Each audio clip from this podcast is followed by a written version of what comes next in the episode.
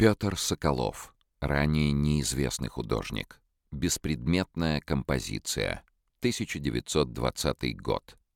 Композиция из фондов Екатеринбургского музея демонстрирует предметную постановку, решенную в духе кубизма. Оперируя простыми геометрическими формами, художник строит натюрморт как будто из детского набора кубиков — шара, конусов, кубов. Последователи Пабло Пикассо, французские художники Альбер Глесс и Жан Метценже в своей знаменитой книге о кубизме, опубликованной в 1912 году, отмечали, кто понимает Сезанна, тот предчувствует кубизм. Композиция художника Петра Соколова долгое время считалась произведением неизвестного художника.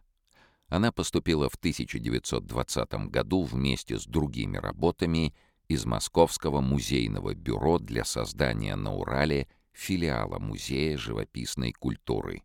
Картина была атрибутирована благодаря обнаружению аналога в Архангельском музее «Художественная культура русского севера».